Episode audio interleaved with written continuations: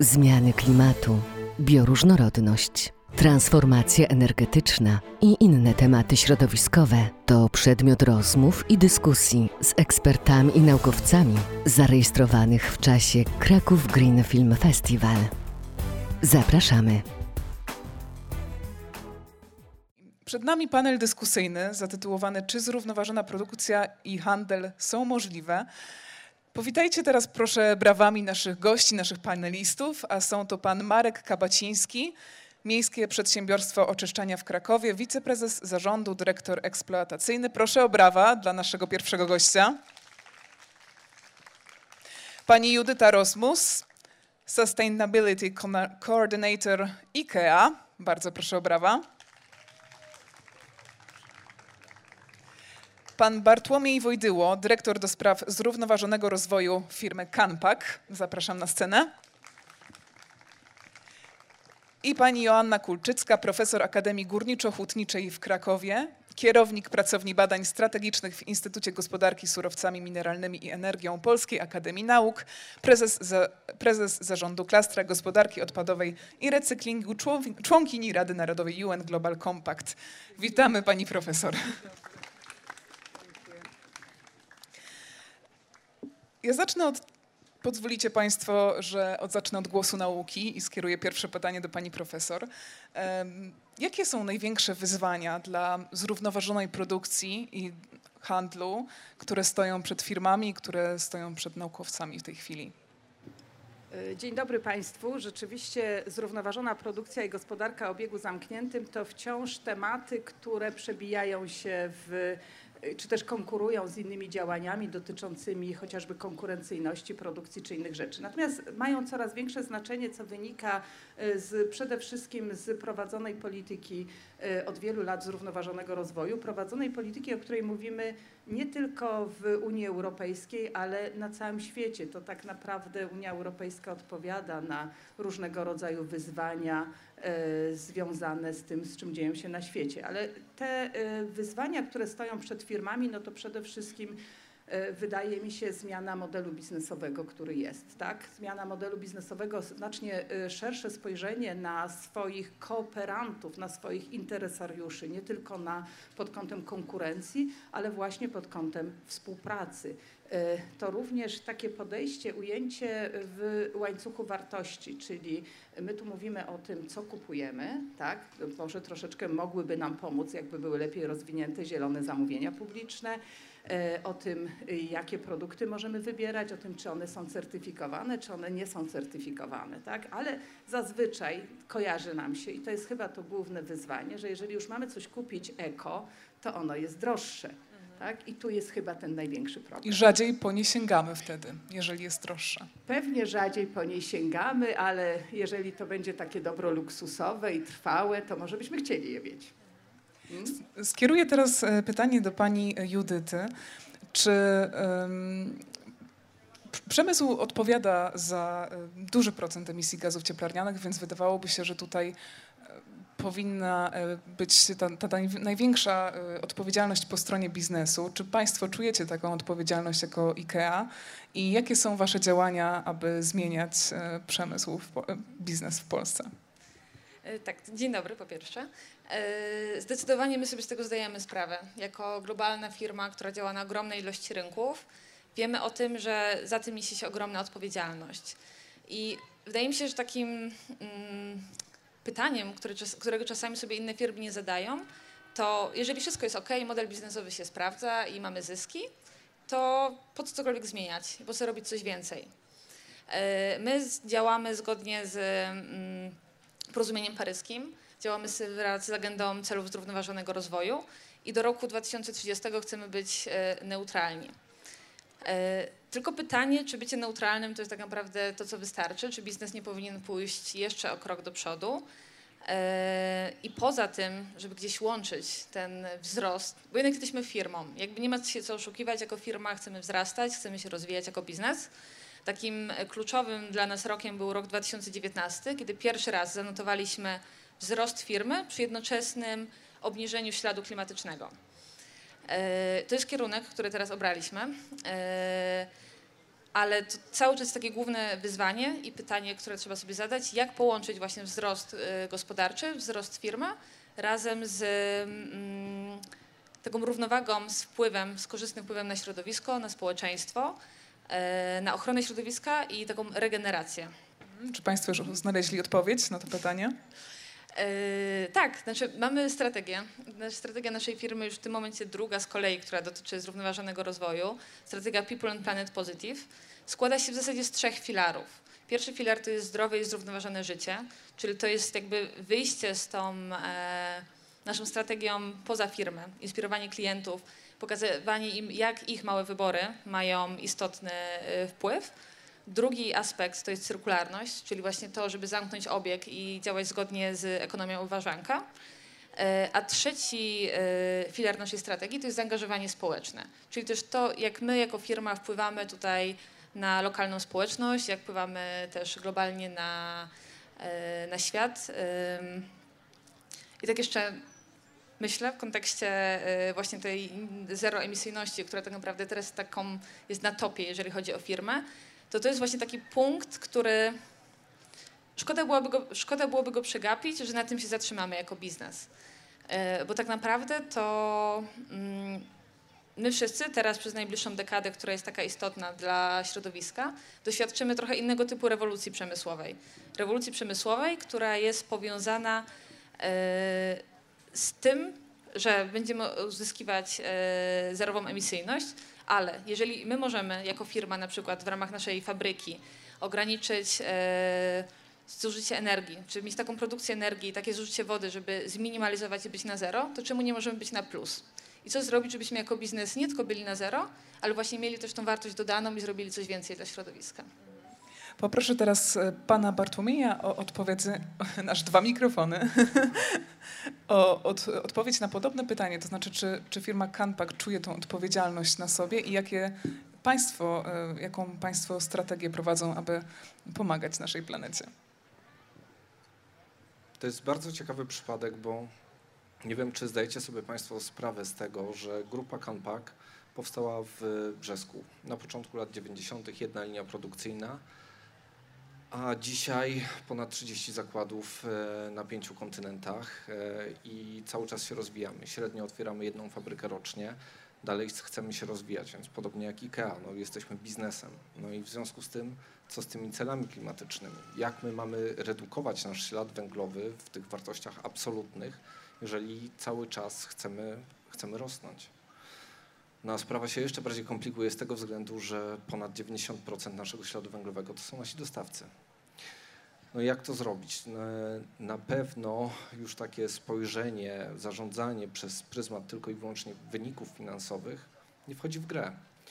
E, perspektywa musi się zmienić. Trzeba zacząć patrzeć na zupełnie inne rzeczy e, oprócz tego wyniku finansowego. I to nie jest tylko ślad węglowy, to nie są tylko kwestie klimatyczne ale to, o czym Judyta już wspomniała, to są kwestie związane z ludźmi, z etyką, z bezpieczeństwem pracowników, z, e, nie wiem, zarządzanie z zasobami wodnymi. Tych wskaźników jest tak naprawdę cała masa, którymi należy się dzisiaj kierować.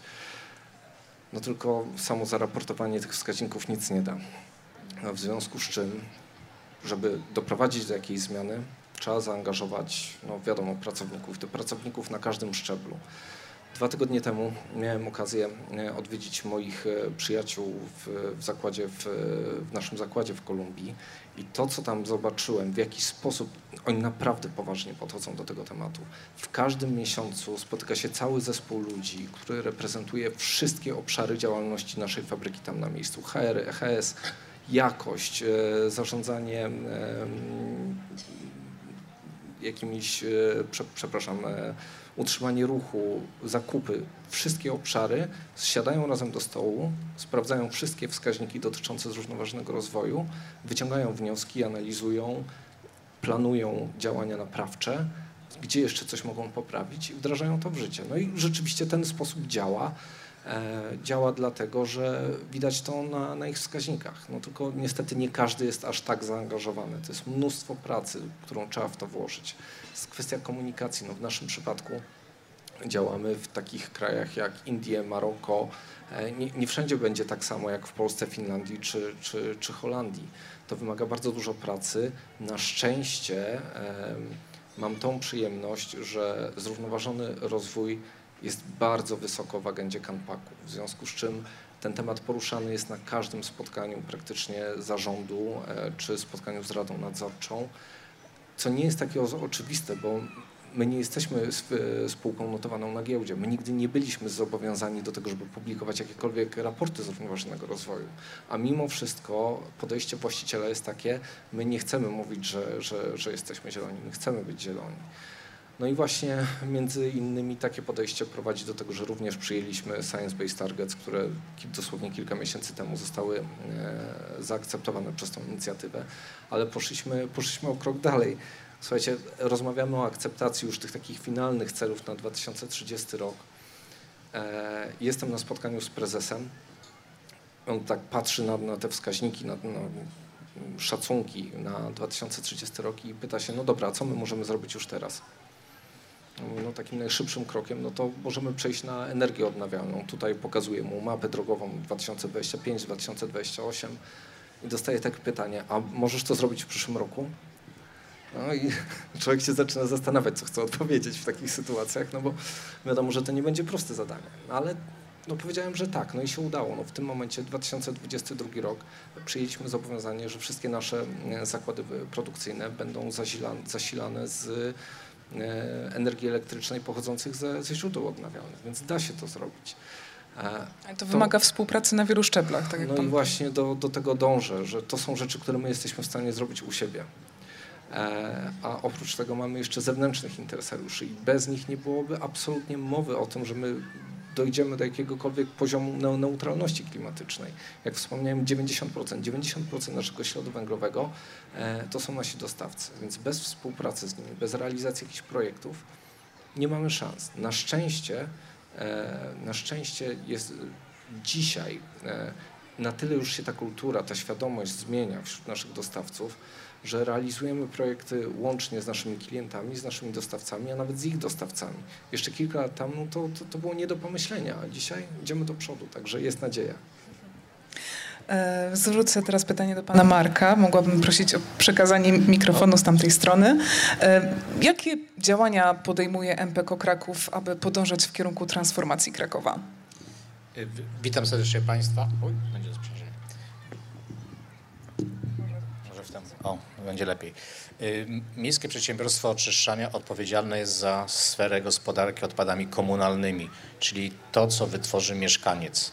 Mniej przemysł, ale to, co już jest finalnie, y, mieszkaniec stwierdzi, że to jest niepotrzebne i się tego pozbywa. I y, system gospodarki Krakowa jest tak skonstruowany, że w pierwszej kolejności od 10 lat, bo tak ten zintegrowany system rozpoczął mm, funkcjonowanie w 2012 roku. Y, przede wszystkim edukacja dzieci, młodzieży, ale także i dorosłych, czyli programy, specjalistyczne programy dla tych najmłodszych, które już teraz te osoby, które miały 10 lat temu 10 lat, teraz mają 20 lat, więc już funkcjonują jako dorosłe osoby. Przez nasze mury przewija się średnio rocznie około 20 tysięcy dzieci i młodzieży. Od dla przedszkolaków mamy specjalne programy, dla na najmłodszych i dla tych starszych. Oczywiście dla studentów także prace magisterskie, doktoranckie, ale przede wszystkim edukacja dla najmłodszych i dla nauczycieli. W drugiej kolejności to jest segregacja odpadów u źródła. To się wiąże oczywiście z dobrą edukacją. W tej chwili w Krakowie, jak i w całej Polsce mamy pięć frakcji e, i tu e, no, na razie więcej nie będzie, natomiast e, mamy program odbioru od, od mieszkańców, od drzwi, czyli ten system tak zwany door to door. Przypominam, że w ten sposób odbieramy tak naprawdę odpady wielkogabarytowe, odbieramy elektronikę, zużyty sprzęt elektryczny, można zadzwonić do nas, my oddzwonimy z z terminem odbioru. Mamy także łącznie y, razem z Polskim Czerwonym Krzyżem program odbioru y, z, no, niepotrzebnej odzieży. Ktoś, kto się pozbyć z odzieży, my też to odbieramy. Oczywiście te wszystkie niepotrzebne rzeczy można zawieźć do naszych punktów selektywnej zbiórki odpadów komunalnych, czyli tak zwaną lamusownię na ulicy Nowochódzkiej i, i, i taki sam punkt na ulicy Krzemienieckiej, tam gdzie jest Centrum Ekologiczne Barycz, ale to nie wystarcza, bo w nawet najbardziej wyedukowanym społeczeństwie, w tym żółtym pojemniku, który jest przeznaczony na plastik, tam nie będzie 100% plastiku. To, to nie jest tak, że my ten kosz zawieziemy do recyklera i on przetworzy. Tam niestety znajdują się części, które trzeba, które trzeba się pozbyć, które są niepotrzebne.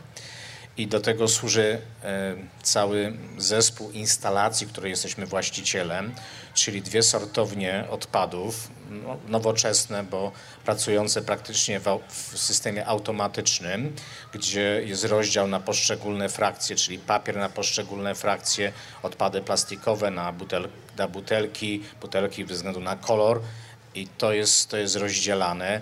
Także zużyte meble są e, prze, przerabiane na na paliwo alternatywne i sumarycznie w Krakowie dopełnieniem systemu jest oczywiście spalarnia i składowisko, gdzie te części, które już się nie da przerobić, no tam no, w spalarni mamy wytwarzanie ciepła i energii elektrycznej. Natomiast muszę Państwu powiedzieć, że jeżeli Kraków wytwarza, mieszkańcy Krakowa rocznie wytwarzają odpadów komunalnych w ilości 360 tysięcy ton. To jest y, no, dość duża ilość, jesteśmy drugim miastem w Polsce. Tak tylko powiem, że mm, te odpady zwozi dziennie 200 śmieciarek, żeby, żeby te odpady móc przewieźć do instalacji. To my składujemy niecałe 3%. 9 tysięcy ton tego, co już się nie da przetworzyć. Reszta jest albo przetworzona poddana recyklingowi, przekazana do recyklerów, albo no, ta frakcja bardziej energetyczna, która, mm, którą nie, nie mamy już jak przetworzyć, no, jest przeznaczona do spalenia. E, pani profesor, co możemy zrobić, e, aby tych odpadów, o których mówił pan Marek, było mniej, żebyśmy po prostu w naszych gospodarstwach nie mieli tyle odpadów i ich tyle nie generowali? No, przede wszystkim musimy pogratulować tutaj MPO, że tak dużo różnych inwestycji zrobiła i tak mało e, tych odpadów resztkowych składuje tak naprawdę. I to w, w, zasadzie w stosunkowo krótkim czasie, tak? Ale można by przede wszystkim tych odpadów, czyli przeciwdziałać powstawaniu odpadów, tak? Czyli co możemy, co możemy zrobić. Jak to zrobić, Co tak? możemy zrobić? No przede wszystkim możemy mądrze kupować, tak? Czyli przeciwdziałanie czego? Przeciwdziałanie marnowaniu żywności, tak? Możemy, możemy pewne rzeczy robić, możemy systematycznie, możemy y, to, te, te zakupy, które robimy, nie robić ich nadmiernie, możemy patrzeć na nasze opakowania, możemy y, korzystać z opakowań wielokrotnych. Bardzo szybko przyzwyczailiśmy się do toreb chociażby, prawda? Toreb plastikowych. Chodzimy na zakupy z torebką, z torbami już tak mniej znacznie. To faktycznie tak? nam wychodzi, tak. To nam wychodzi, tak? Da się, da się. Tak? Nagle, nagle się okazuje, że jakoś się, szybko, że jakoś się szybko da. Za chwilę się pewnie przyzwyczaimy do tego, żeby popatrzeć na to, y, w, w czym jest zapakowany ten produkt. To też y, generujemy wiele odpadów natychmiast. Tak? Lubimy mieć ładne produkty, gdzie są y, zapakowane wielokrotnie. Tak? Czyli co robimy? No, kupujemy pastę do zębów, pudełko natychmiast prawda, papierowe wyrzucamy. Pytanie zawsze, czy jest to, czy jest to potrzebne w takim, w takim zakresie. Więc kupowanie, ponowne napełnianie produktów. Tych, tych opcji naprawdę do, zwróconych do konsumenta jest dużo. Tak? Czyli to są te jak gdyby rozwiązania, które możemy generować na wejściu, te, te, odpady, te odpady, które generujemy, które, które wytwarzamy, one się biorą z tego, że, że coś kupujemy. Tak? One, nie, one nie biorą się tylko z tego, to nie jest tylko kwestia segregacji u nas w domu, to jest, tego, to jest kwestia tego, co my kupujemy tak? i w jakich naszych ilościach. Wyborów. Naszych, naszych mhm. wyborów, dokładnie. Y, tą innym rozwiązaniem, które jest, to jest to kaskadowe pewnie wykorzystanie, przekazywanie sobie różnych rzeczy, trwałość, tak? ale to jest też y, kupowanie, to jest też y, taki model model biznesowy w gospodarce obiegu zamkniętym, w którym mówimy, że możemy więcej rzeczy pożyczać, że my tych rzeczy niekoniecznie musimy mieć wszystkich rzeczy, tak? Czyli nie musimy tak dużo rzeczy mieć osobistych, możemy je pożyczać i widzimy, że te modele biznesowe zaczynają się sprawdzać. Oczywiście tak jak tutaj rozmawiamy, no to ym, przede wszystkim mamy te znakomite przykłady, których tutaj mamy przedstawicieli, ale zobaczcie Państwo, mamy duże firmy, tak? To te duże firmy, e, które są świadome, tutaj też taki klasyczny przykład, e, jak my uczymy w zarządzaniu, że tak naprawdę ekologia za, zależy od najwyższego kierownictwa, od świadomości najwyższego kierownictwa. Jeżeli najwyższe kierownictwo jest świadome i daje ten dobry przykład, to mobilizuje cały zakład, tak? Pewnie u Państwa jest tak samo, tak? Nie zawsze. No ale teraz pytanie, jak ten mały przedsiębiorca ma się do tego dopasować? No, pewnie ten mały przedsiębiorca jako dostawca zostanie również zmuszony do tego, żeby y, dostarczać te produkty y, no, bardziej ekologiczne, bardziej przyjazne, przyjazne dla środowiska. Ale wracając do tego naszego konsumenta, no to oczywiście y, świadome zakupy, może bardziej luksusowe, może bardziej trwałe produkty chociażby. No i to, co jest potrzebne tutaj Państwu, czyli właściwa, właściwa segregacja. Powiedziała Pani o możliwości napełnienia czegoś ponownie. Tak sobie myślę teraz o jakiejś chemii domowej prawdopodobnie. Wydaje mi się, że wciąż jest bardzo mało miejsc w miastach, w których można faktycznie przyjść ze swoim opakowaniem i móc napełnić coś ponownie. Czy to też tutaj, czy tutaj też nie jest problem, że musimy gdzieś jechać na koniec miasta, żeby móc to zrobić? Zdecydowanie to jest jeszcze y, rzecz, która się rozwija. Ale też popatrzcie Państwo, jeżeli kupujecie jakiś produkt, czy nie chcielibyście mieć tego produktu bardziej skoncentrowanego, to jest znowu nasza świadomość, tak? Kupujemy proszek do prania. Ten proszek do prania może ważyć 5 kg i możemy zrobić x prań, a może ważyć 2 kg i możemy zrobić tyle samo prań, czyli funkcję, jaką pełni, tak? A teraz jeżeli sobie wyobrazimy, że ten proszek jest skoncentrowany, ten płyn do prania jest skoncentrowany, ten płyn do mycia naczyń jest skoncentrowany i sobie wyobrazimy jego cały cykl życia, czyli nie przewozimy tej wody, ma mniejszą butelkę, butelkę plastikową, yy, jeszcze tam pewnie tysiące różnych innych rzeczy produkcyjnych. Czyli jeżeli mamy tą świadomość, że sobie kupimy ten bardziej skoncentrowany produkt, który da nam taką samą wydajność i ma mniejszy ślad środowiskowy, to pewnie będzie jakieś rozwiązanie. Ale przychodząc, czy w ogóle ktoś z Państwa patrzy, jak mam butelkę, mm, powiedzmy, mm, kilo proszku i 5 kilo proszku, to mi się wydaje, że ja z tego 5-kilogramowego opakowania, to ja zrobię 5 razy więcej prania. Tak? Czyli tu jest jeszcze zupełnie inna mentalność w tym wszystkim. Oczywiście napełnianie, y, oczywiście produkty, które są bardziej, y, bardziej skoncentrowane, y, trwalsze. Być może tutaj była wspomniana ekonomia obważanka, tak?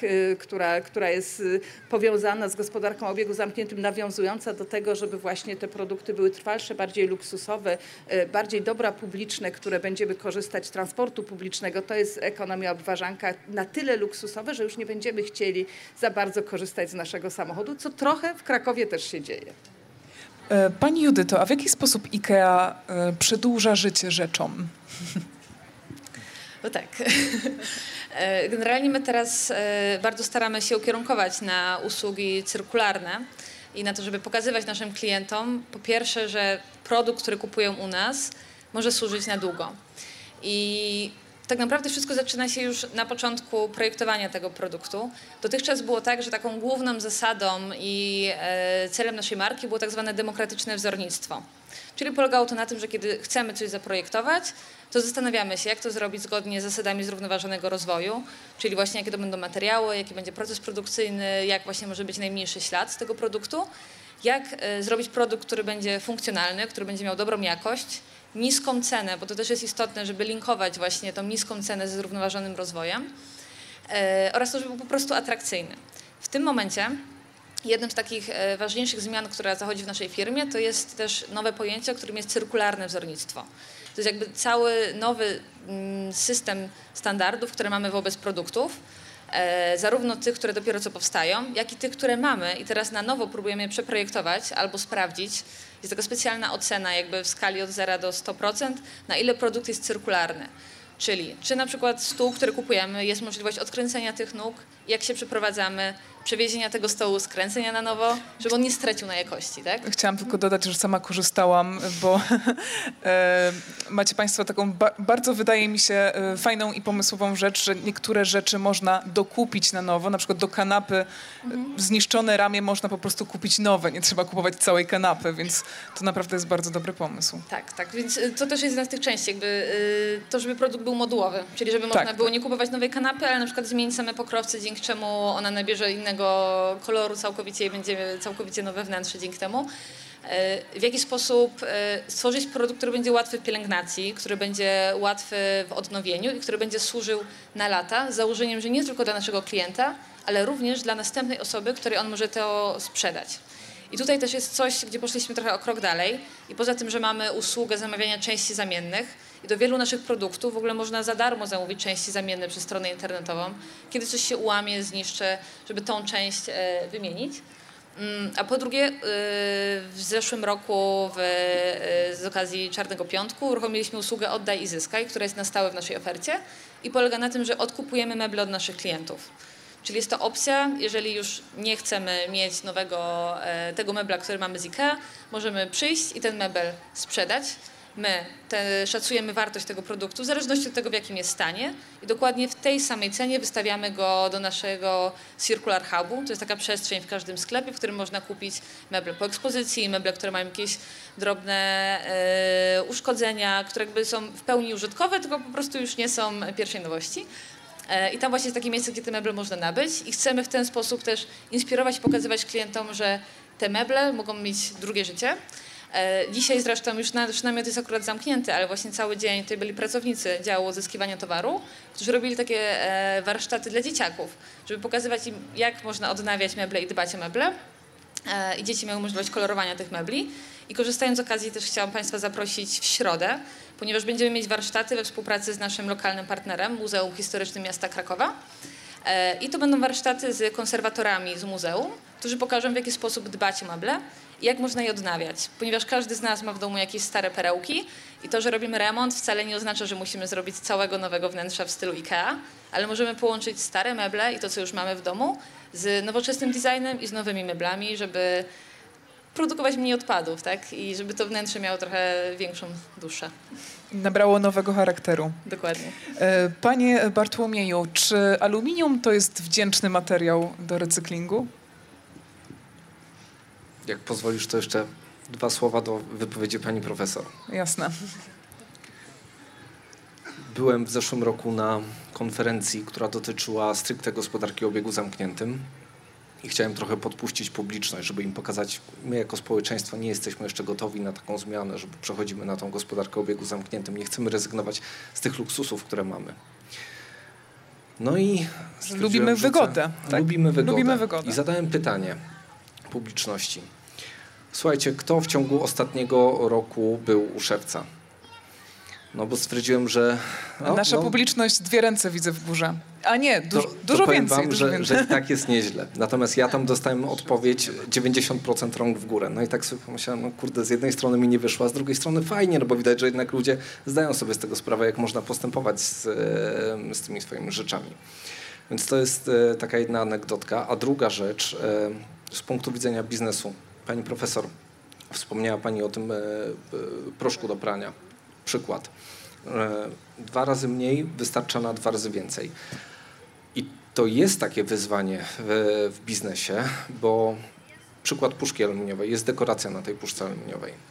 I teraz jeżeli e, producentowi tej farby, którą my wykorzystujemy do stworzenia e, dekoracji, uda się stworzyć produkt, który będzie powodował, że wykorzystamy go, nie wiem, 30-40% mniej, no to on to może postrzegać jako potencjalna strata dla jego biznesu. No bo przecież będzie co, on będzie mniej produkował. No wiadomo, to tak nie działa. Trzeba przejść właśnie na tą jednostkę funkcjonalną. Jeżeli będziemy e, mieli produkt, którego e, możemy wykorzystać 30% mniej, to prawdopodobnie on dostanie, ten dostawca dostanie po prostu większy kawałek tortu, prawda? E, zresztą to, to są takie rozmowy, które my prowadzimy w tym momencie z e, bardzo wieloma interesariuszami, co zrobić w podejściu biznesu do tego, e, żeby takie, takich sytuacji uniknąć. To nie jest proste, ale, ale realne. Wracając do, do tego To aluminium. aluminium. Em, Na pewno jest wdzięcznym materiałem do stworzenia instalacji pięknej sztuki też, wręcz o możemy tym też, O tym też opowiem. E, Natomiast ja zacznę od tego, znowu mam trochę szczęścia, bo pracuję dla firmy, która produkuje opakowania tylko z materiałów permanentnych. Materiały permanentne to są takie, które można przetwarzać w nieskończoność i to bez utraty jakości, czyli z puszki powstać kolejna puszka może 100 milion, tryliard razy.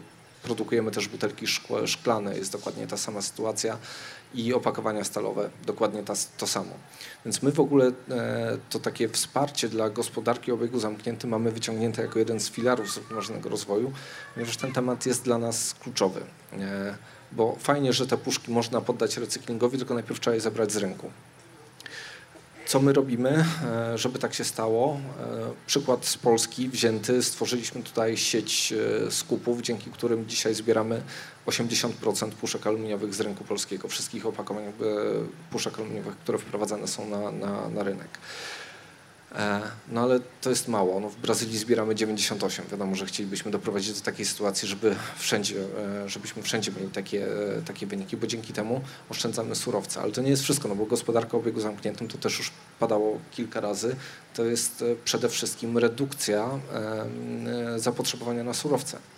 No, w związku z tym my prowadzimy naprawdę dziesiątki projektów, które mają na celu odchudzenie tych naszych opakowań, tak żeby wykorzystać jak najmniej tego materiału, który potrzebujemy do, do produkcji.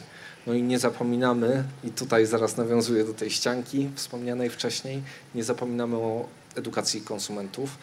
Co ważne, e, mamy taki program, który realizujemy nie sami, a wspólnie z naszą konkurencją, z naszymi dostawcami czterech największych e, producentów puszek aluminiowych na świecie i czterech na, największych e, na świecie producentów aluminium. Wspólnie stworzyło program już ponad 15 lat temu, który dzisiaj funkcjonuje w 20 krajach w Europie i w Brazylii na ten rok, czyli 21 krajów łącznie.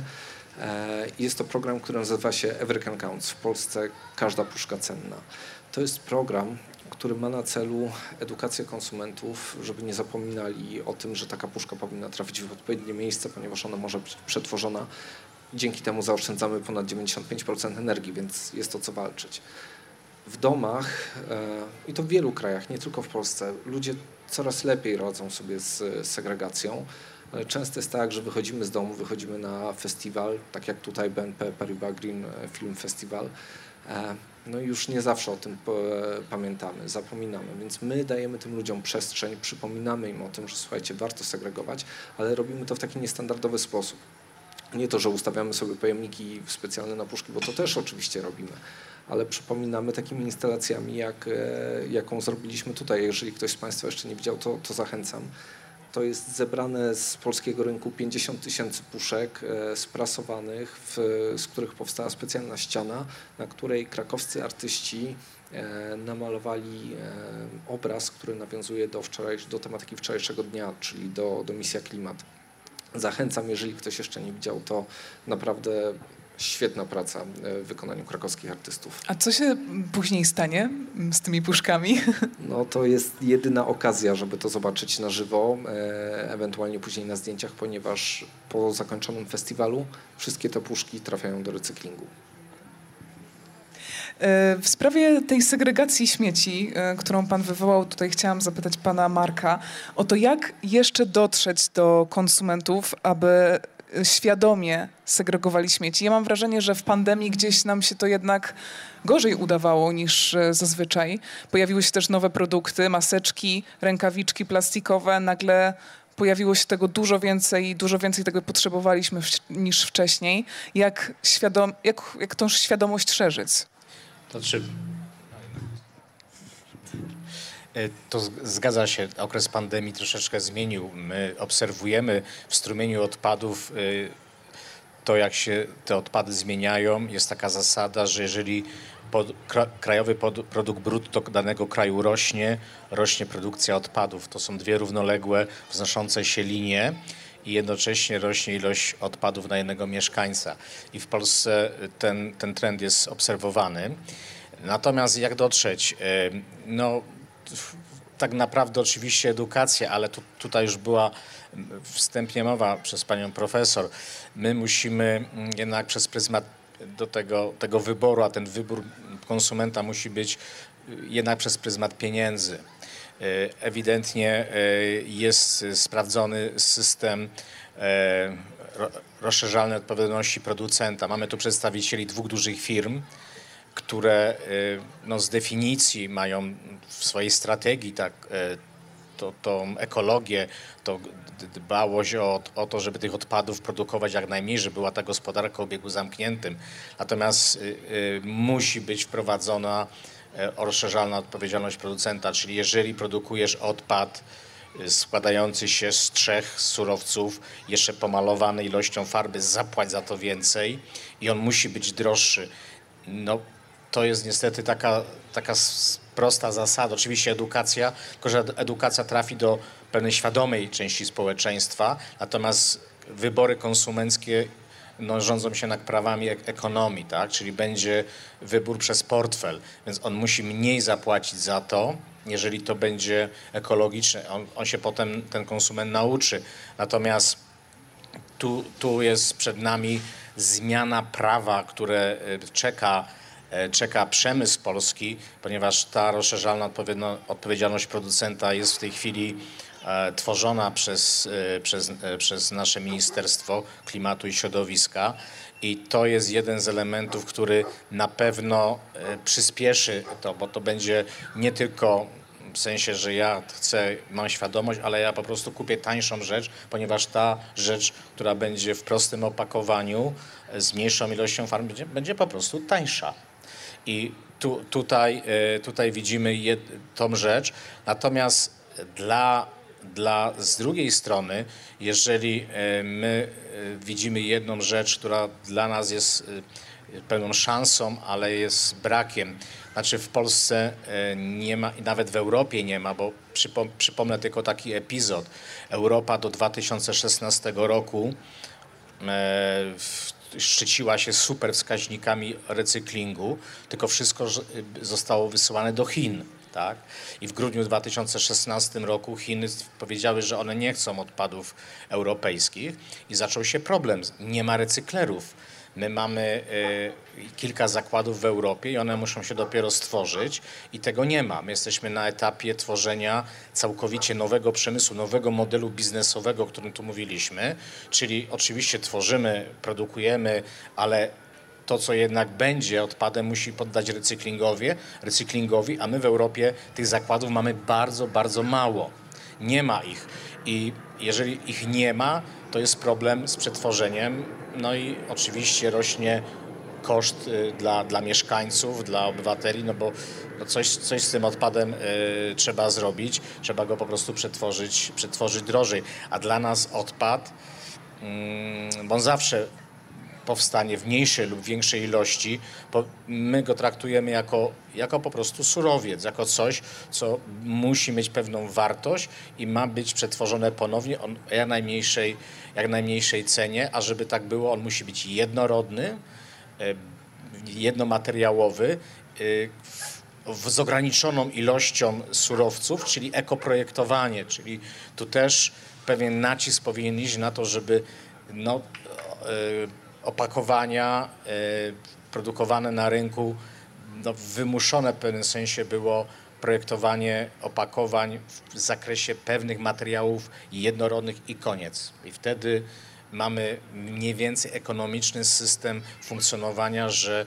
no, ten odpad będzie, czy ten produkt będzie po prostu tańszy i ten, mm, e, ten konsument zdecyduje się na kupno akurat tego, a nie innego produktu. Dziękuję. Czyli tutaj chodzi o to niełączenie ze sobą różnych materiałów, tak? Mhm.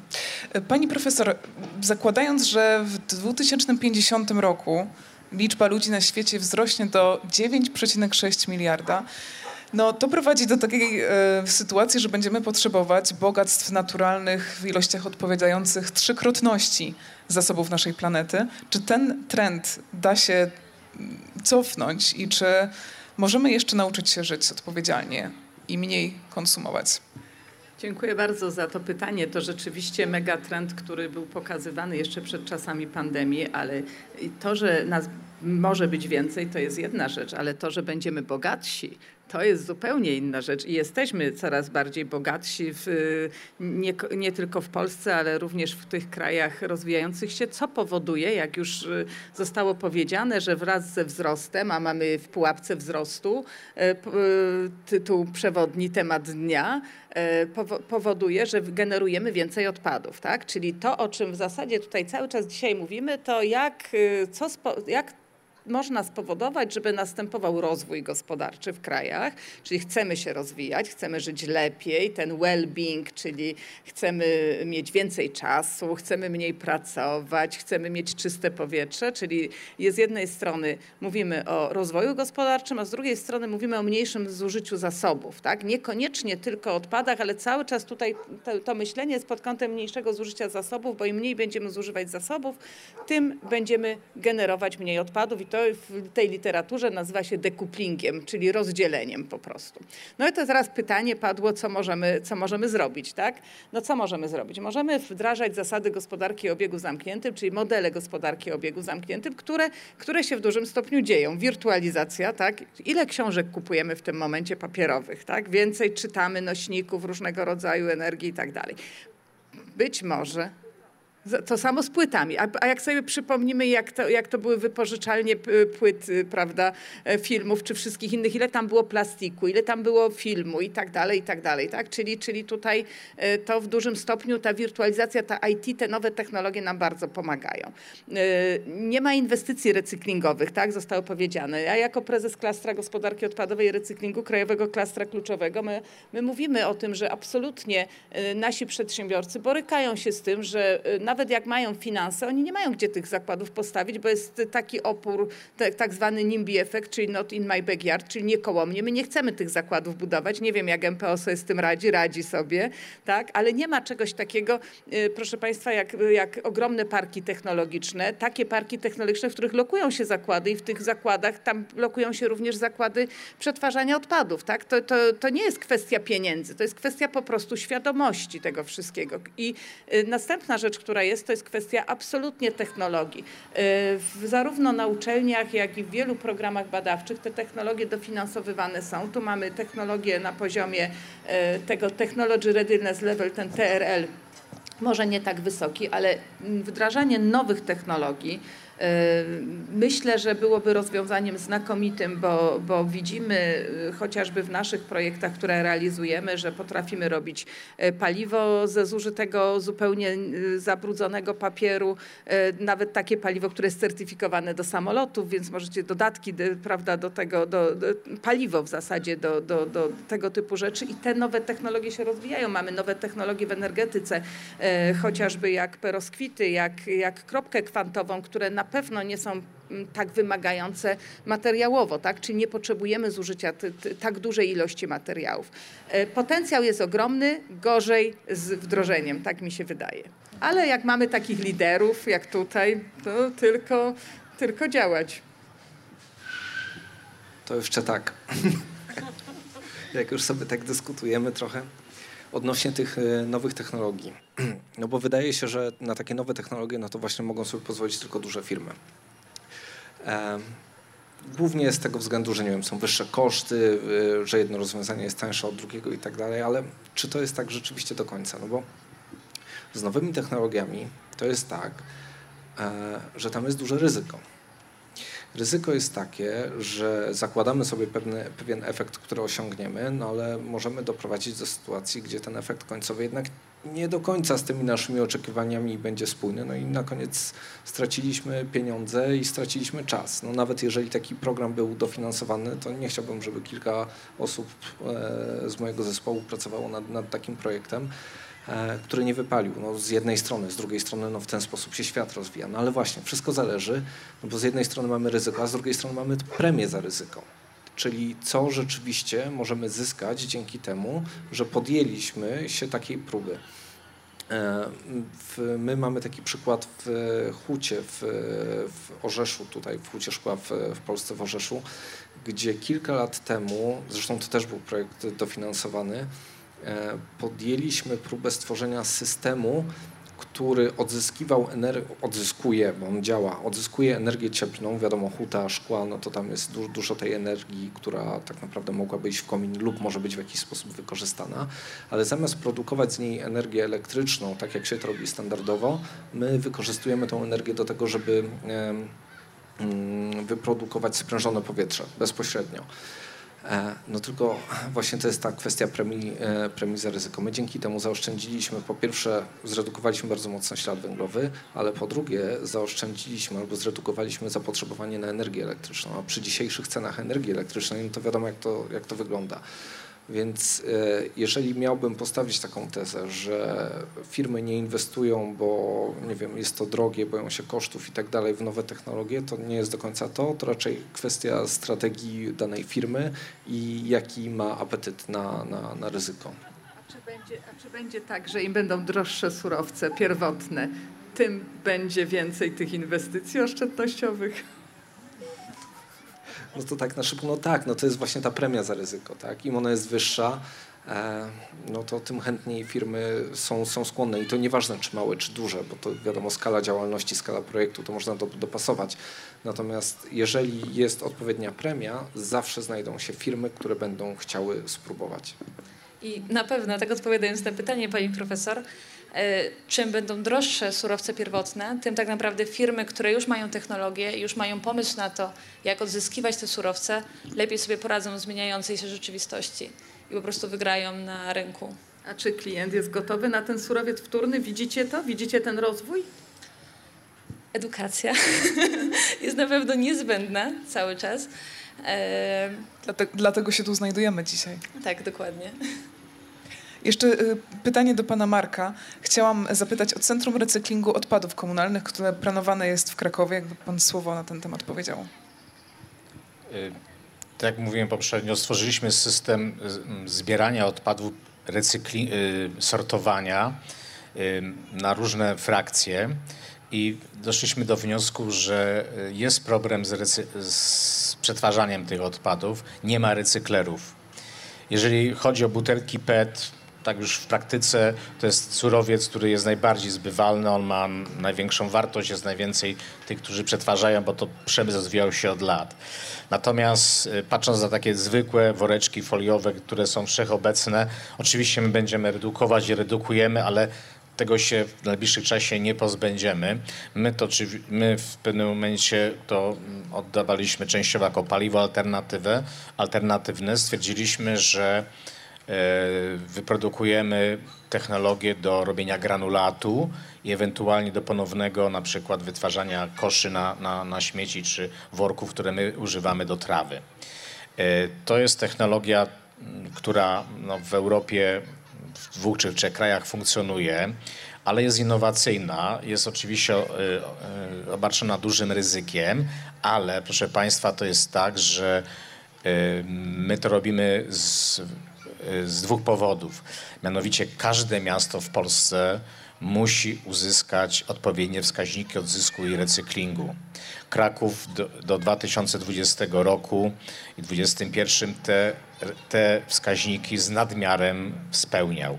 Natomiast mamy dyrektywę unijną i prawo polskie, które mówi, że w 2025 roku 55% wszystkich odpadów, które wytwarza mieszkaniec, musi, pod, musi być poddane ponownie recyklingowi. I to nie jest kwestia finansów, to jest kwestia kary, którą zapłaci miasto, zapłaci kraj, jeżeli tych wskaźników nie uzyskamy. Potem jest tylko wyżej, bo potem jest 60% w 30 i docelowo 65% y, w 2035. Proszę popatrzeć na pojemniki, które u Państwa są w domach czy, czy w altanach śmietnikowych. Z tego całego strumienia 65% musi ponownie uzyskać certyfikat, że zostało to wbudowane. I my podjęliśmy to ryzyko. Budujemy tą instalację.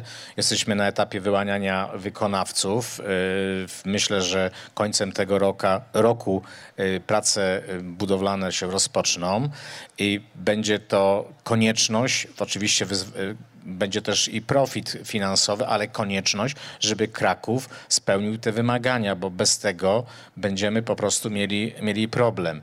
Y, Następne elementy, mamy pomysł na następną technologię i następną i kolejną. Brak jest tych technologii, ale, ale pewne początki już się mm, pojawiły. Natomiast problem będzie czasowy. 2030 rok czy 2025-30 jest to tuż, tuż, a no to jest kwestia i pieniędzy, i pozwoleń, i odpowiedniego terenu. To są bardzo długotrwałe procesy, dlatego potrzeba troszeczkę więcej czasu i przede wszystkim stabilnego prawa, żeby to prawo y, odpadowe było w miarę stabilne, żebyśmy mieli perspektywę pięciu, dziesięciu lat, że my możemy tą infrastrukturę e, rozwijać i myślę, że no, cały strumień odpadów biologicznych, czyli te odpady kuchenne, trawa, liście, to już przetwarzamy w kompostowni. Natomiast y, cały jest program do przetwarzania odpadów y, kuchennych, które Państwo w brązowym pojemniku zostawiacie.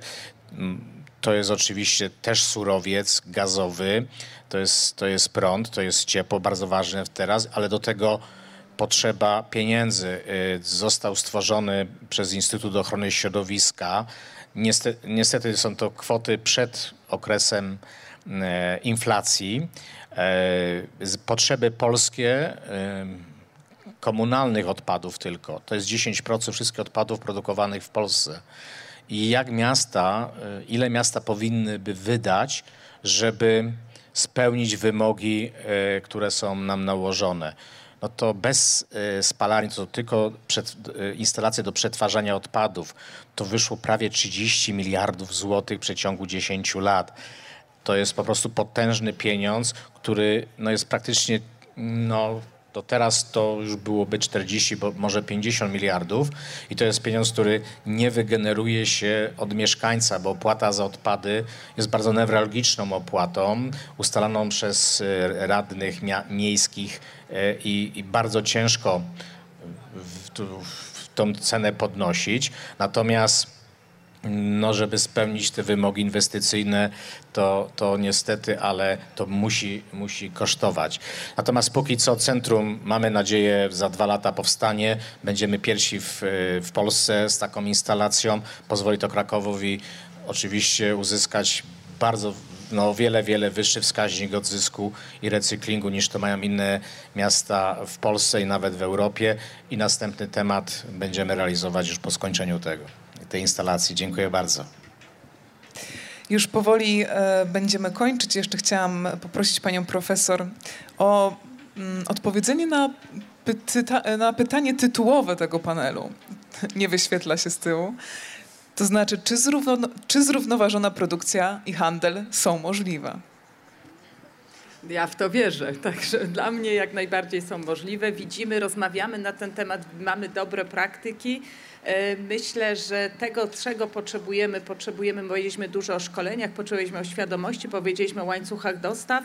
Jeszcze jest jeden e, taki dość ciekawy temat, mianowicie temat certyfikacji, tak? czyli jakoś ten e, konsument, który chce kupić ten produkt zielony, no, musi być pewny, że on jest w jakiś sposób zrównoważony, tak? Czyli chociażby jak mówimy tutaj o, o produkcji filmowej, to pytanie, co mamy w produkcji filmowej, tak? Czy mamy certyfikację na ten temat, czy nie mamy certyfikacji na ten temat? Ciekawe, czy ktoś coś wie.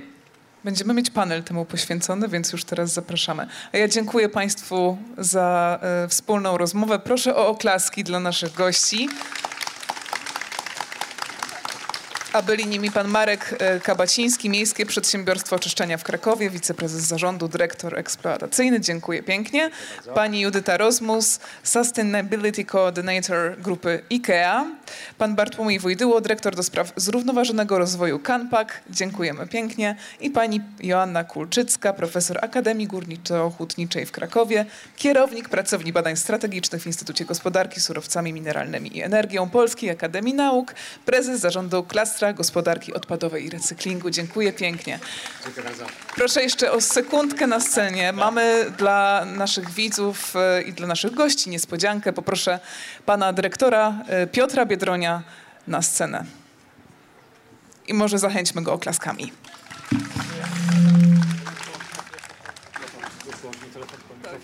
Proszę Państwa, zawsze mamy taką tradycję na naszym festiwalu, że mamy taką specjalną nagrodę, którą kapituła Fundacji Green Festival i Global Compact Network Poland przyznaje tak zwanym Green Heroesom, zielonym bohaterom, czyli ludziom, którzy włożyli specjalny wkład przez całe swoje życie w ratowanie naszej planety. I tą nagrodę chcemy dzisiaj wręczyć pani Joannie. Proszę o brawa. brawo. Green Tak. Hero. Green Hero. Jest pani dla nas Green Hero. Ja wytłumaczę, o co tutaj chodzi jeszcze. To jest tak, że pani Naprawdę bardzo dziękuję. widziała, to jest... Ta dziewczynka to jest pani. Nauczyciel, a to jest cały świat, który pani musi uczyć. A tu mamy napis, który brzmi nie mamy planety B. Nie mamy planety B. To dla pani. Brawo dla naszego Green Heroesa. Pierwszy w tym Brawo. roku. Nagroda zobowiązuje oczywiście do dalszej, lepszej pracy. Jeszcze przekażę może... A, jest mikrofon u pani profesor. Jestem bardzo zaskoczona, bardzo dziękuję. Rzeczywiście wyzwanie jest duże, no i będę tak trzymać, to będę się starać jeszcze bardziej. Dziękuję Państwu bardzo. Dziękujemy pięknie.